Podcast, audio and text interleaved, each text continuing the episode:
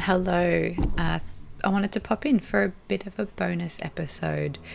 Uh, at the moment, uh, I'm running a free webinar series, um, which I think might be really interesting to the listeners. So it's a four part series, and um, we've got one more tonight, uh, the 1st of December, and the last one on Friday, the 3rd. But that's fine if you've missed out. Well, you haven't missed out. It'll all be recorded and you can access those recordings. I'll pop a link to that in the show notes. Um, but essentially, I'm running a four part series as a brief introduction to.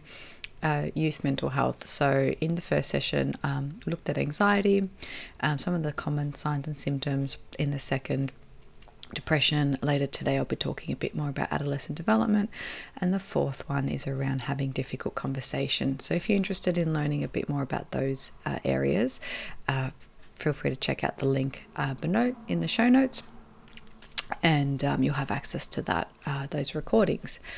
And today, I wanted to talk a bit about how do we have some of these difficult conversations. Um, we're just adjusting to the new, um, you know, the news about this new variant, and I know it's creating a little bit of angst and anxiety, and I'm getting a lot of uh, inquiries from parents and from families around uh, how to support their own teens. Um, that's sort of my area of of interest is working with teens and families, and I thought I would um, bring some of that information into the Inside Social Work podcast. I know a lot of social workers um, tend to be the air quote, you know, the therapist um, for their friends and family, and sometimes it can be really hard to take off your social work hat, or you know, if you're a clinician or a therapist. And bring it back down to basics. So, I really wanted to give you some of my top tips um, on how to have these difficult conversations. So, if you're worried about a friend, a family member, a housemate, it might be time to have that tough conversation. And these conversations go better when you're prepared, when you're calm, and you can be open minded and non judgmental. So, my first tip there is to check in with yourself and think Am I in a position to have this conversation? Am I feeling calm? Am I in the right headspace? And if the answer is yes to all those things, pick your time and place. So, this is really important because if you're worried about someone who's distressed or experiencing poor mental health, where and when you have this conversation is incredibly important. So, you want to consider picking a time that is you're not going to be rushed and that it's a space that you're both comfortable in. So, you might not want to do this at a crowded cafe, for example, if that person feels like it's, yeah, they might feel like it's too private a conversation to have, and you don't want to have it before you've got to rush off to do a shift or you've got you know something in the oven that's going to be um, you know you're going to risk burning you really want to make sure if you choose to start this conversation that you have the time and the place feels comfortable and safe.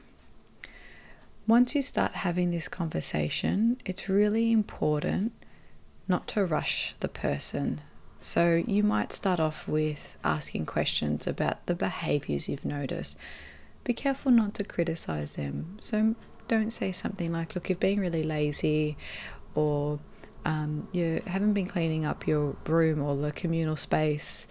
Um, you know, you can say, look, I've noticed that you haven't quite been yourself, and there have been times where you haven't seemed as motivated. I'd like to talk to you about this, or I'm a bit worried. So, being really careful to pinpoint maybe some of the behaviors or some of the symptoms that you might notice without criticizing the person. Um, listen, don't interrupt, and let them get things off their chest. This might be really hard because we often want to jump in and offer a solution, or we want to um, just fix it for them, or we want to reassure them that things are okay. So, you know, um, think of an example where somebody might feel like they're hopeless and helpless and they might be something like i just i feel like i can never get it right. My boss is always on my case. Um, i just feel like such a crappy worker like i'm just no good. And maybe your instinct is to say you're not crappy. I see how hard you work. This is really difficult. That might not that has its place but in that moment it's really important to validate what that person's saying. And validating it, it doesn't mean you agree with them. It doesn't mean that by saying, that must feel really sucky or that that must feel so awful to sit there feeling like you can't do your job. That doesn't mean you agree with them. You don't agree with the belief that they can't actually do their job, but you really want to validate their experience in that moment if you don't know what to say, you can say that. It's more helpful to say, I'm not sure what to say right now. I'm so glad you told me, or thank you for sharing, or wow, I didn't expect that. It caught me off guard. Let me, I want to make sure I say the right thing. Can I just have a moment? I'm going to get a cup of tea, glass of water, go to the bathroom, wash my face. You know, something that gives you a few moments to then come back and start that conversation again. So you don't have to have an immediate response. You know, so having some standard lines that must be really difficult. I can understand why you would feel that way if that's how you interpreted those or that's what's coming across. Tell me more. Sounds really difficult. How are you coping? You know, to feel like you're not doing well at work and that your boss is always on your case. That I know how much you love your job and how hard you work. That must be really awful. How are you going with that? Yeah, so we can validate and we can show concern. Please resist your instinct to interrupt with solutions. Don't interrupt. Don't offer solutions about what you would do, or there's another time, or oh, don't be silly even if they say, I just don't know what to do right now, you can say, That sounds tough. I can see why you feel stuck. Be supportive and non judgmental.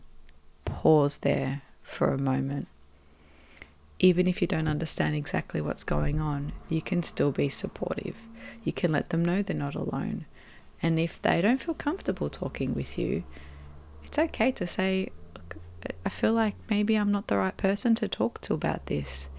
How about we try and you can recommend someone you know might be more appropriate or more equipped or that that person might feel more comfortable with. So, when offering support, I really think it's important to be uh, non judgmental and don't give advice without asking permission first. So let's say you've had a chat, you've picked your time, your place, it's a, a moment where you're both feeling calm, um, you've started this conversation. If you then think, actually, I have a really good idea for this, wait till you know towards the end of the conversation, and then actually you could say, look, I've had something similar happen to me before or one of my friends um, went through the same issue with their boss, um, would it be helpful if I shared with you what they did? Yes, asking for that permission. Um, so they're the, some of the things I really want you to consider and keep in mind. Some of the things I, I think are worth avoiding, and this can be be a little more difficult, if it's somebody that is younger than you, don't say things like when I was your age, I. Yeah, this this might feel really unusual because we think it comes from a good place, right? Like, oh, when I was your age, I felt that same way about my boss, but you know, we change careers so many times over our life, you won't even remember it in, you know, this many years. That minimizes the experience and can come across sometimes as judgmental or critical even if that wasn't your intention. So remember not to interject with comments like, when I was your age, or, you know, brushing those things off. Um, you might be able to say, like I mentioned earlier, around, look, actually, I went through something similar when I was your age. Um, I know things have changed now, but I might have some ideas, or would it be helpful if I shared with you what worked and what I stuffed up and what I learned from it? So you could be really honest and ask that permission to give advice. The other thing I want you to avoid when having these conversations is don't minimize the problem or the issue. And I know that this is something I struggled with in my early career days is um, I found my tolerance for um, people's discomfort had kind of diminished because I was working in you know some really acute mental health settings and I was working with a lot of people who had chronic homelessness and chronic trauma and a lot of things that had been happening for them and I would come home and I'd hear people complain about things that felt really trivial. And I remember feeling, oh my goodness, do you really want me to show you how some other people live? And so I could really had to check in with myself and think, it doesn't have to be comparative suffering. I don't have to minimize it. This is a person I care about or love, or it's a close friend, or, you know, I value kindness. So even with this person I don't know really well, I want to show up in a way that makes them feel supported in that moment. So try not to minimize their problem or issue. Um, you know, if you're talking with younger younger people, don't say something like, "Oh, you know, that's okay that you're having an issue with a friend. You won't be friends with them, you know, past high school. It's fine." Um, so don't disregard some of their emotions because it's you know maybe it was different for you, or in the grand scheme of things, it doesn't feel that significant in that moment for them, it might be. And try and avoid saying but. So, this is a really common one, and I urge you to consider how you say things. So, don't say, Oh, I understand what you're going through, but, and then inserting feedback or response or advice. Yeah, so again, ask permission. I understand what you're going through. That sounds really tough. You know, validate, listen, empathize, be non judgmental. If you then have some advice, ask, actually, what you were saying about your friendship issues makes me think of this time that I went through, blah, blah, blah, or uh, my friend had a similar issue. Um, could I share with you a bit more about that and see if it's helpful? So we can really flip it in a different way. The last couple I want to talk about is being overly positive. So, this can feel really jarring for someone where we just want to make them feel good, being like, oh, that's fine, everything happens for a reason, or look on the bright side. You know, so if we go back to that example of an employer uh, not feeling respected by their uh, an employee not feeling you know respected by their employer you know it's not great to say well you'll learn something from it or everything happens for a reason or there'll be another job that comes along that is so much better for you that actually can feel really difficult and really hurtful to the person. Uh, and it can actually be dismissive and a little bit shaming. So, if someone's experiencing distress, um, that might feel like a really you might you might think it's a helpful thing to say, but it's often received as this person can't listen to me, so I'm just going to have to squish down my feelings and pretend to be okay with things while I'm in front of them. Okay, so another thing we want to try and avoid is trivializing the person's experience. So, this is when we, you know, someone might say something like, I was just feeling really overwhelmed, or, um, you know, maybe they had a genuine panic attack, and we say something, you know, to try and maybe relate, but that trivializing, like, oh, I know I had a panic attack when I saw the cost of the insurance this month, or something like that. So it might seem kind hearted and a genuine attempt to relate, but it can minimize the distress and it can fail to validate the person's experience. So we really want to try and avoid saying things that might accidentally trivialize the problem.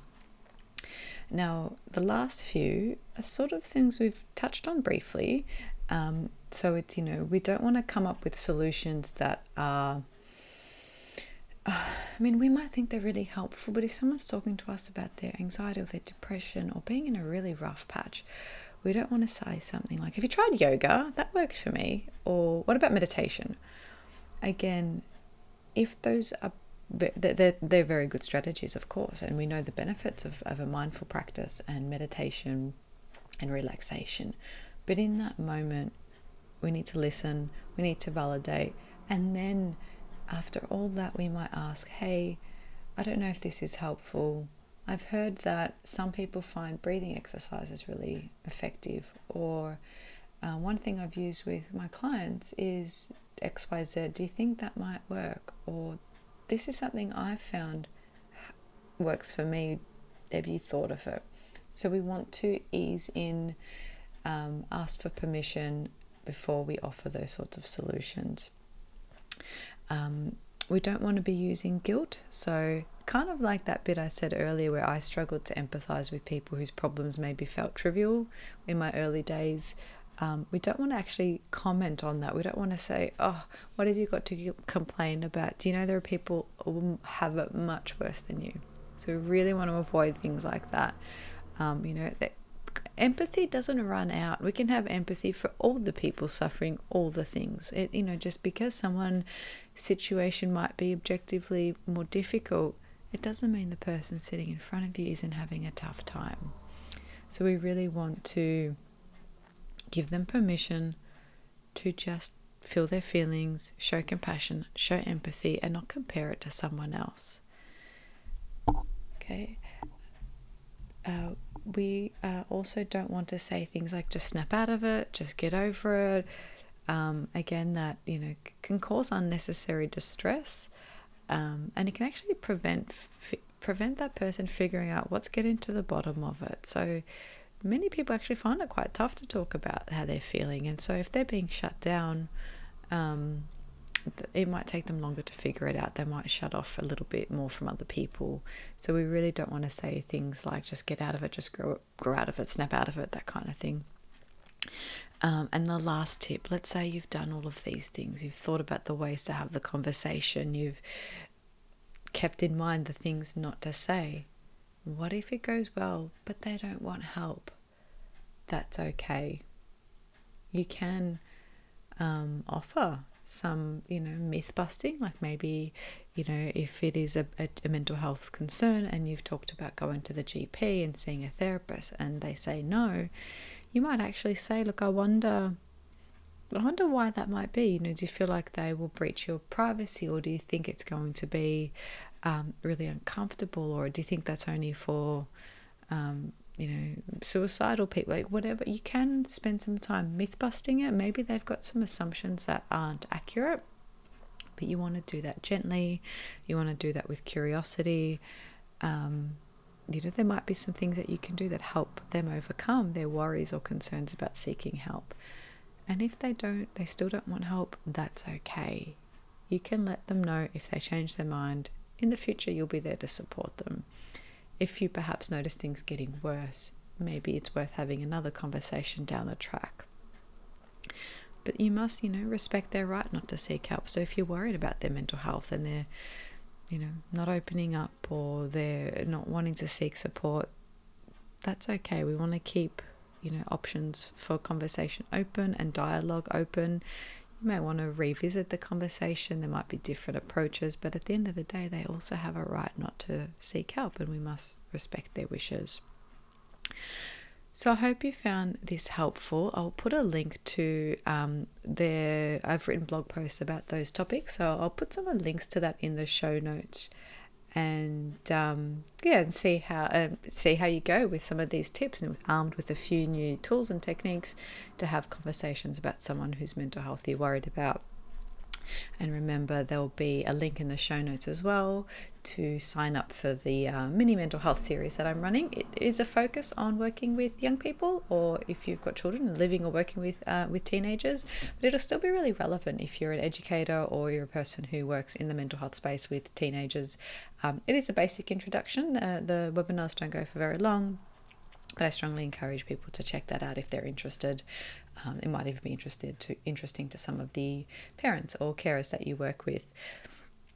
And if you're in Melbourne, um, I'm running a two day workshop next week, Thursday the 9th and Friday the 10th of December. And this is a crash course in mental health. So it's an accredited program through Mental Health First Aid Australia, um, but it's a focus on youth. So it's the Youth Mental Health First Aid course. And I love it. I think that's actually going to be my 30th course, which is pretty impressive considering over the last two years we haven't been able to run them. So, following from that, I will be a master instructor, which is super exciting.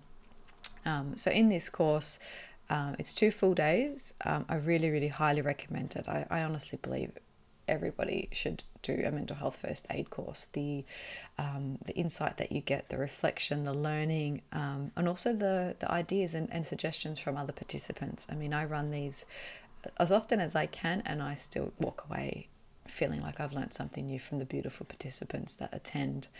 Um, so you'll learn a bit about some of the signs and symptoms to look out for um, for anxiety, depression, eating disorders, trauma, um, psychosis, and alcohol and other drugs.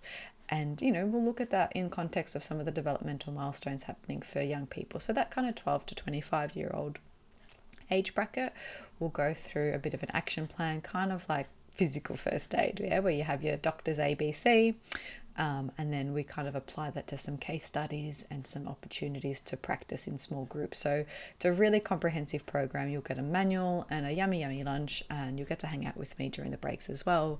I really do love running these. Um, participants always find them really enjoyable and really relevant to their work because.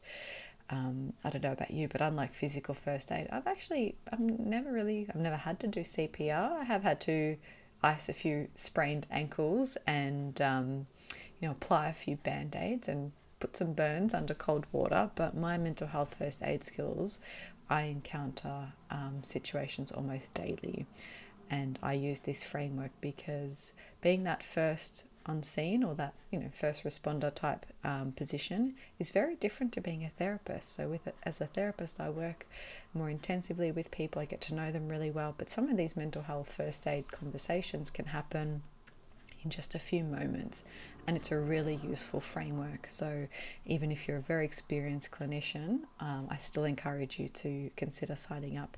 Uh, you can sign up with me for next week. I'm also running some over the year next year. And you can see all of the information for that on my private practice page, uh, thetherapyhub.com.au, uh, or you can check out some other instructors. There are instructors all over Australia um, through the mhfa.com.au or the .org website. I'll put a link to that in the show notes as well. Um, so yeah, hope you enjoyed this little bonus episode and it equips you with a few extra tips and tricks um, to have some conversations with people who are maybe in distress or whose mental health you're worried about.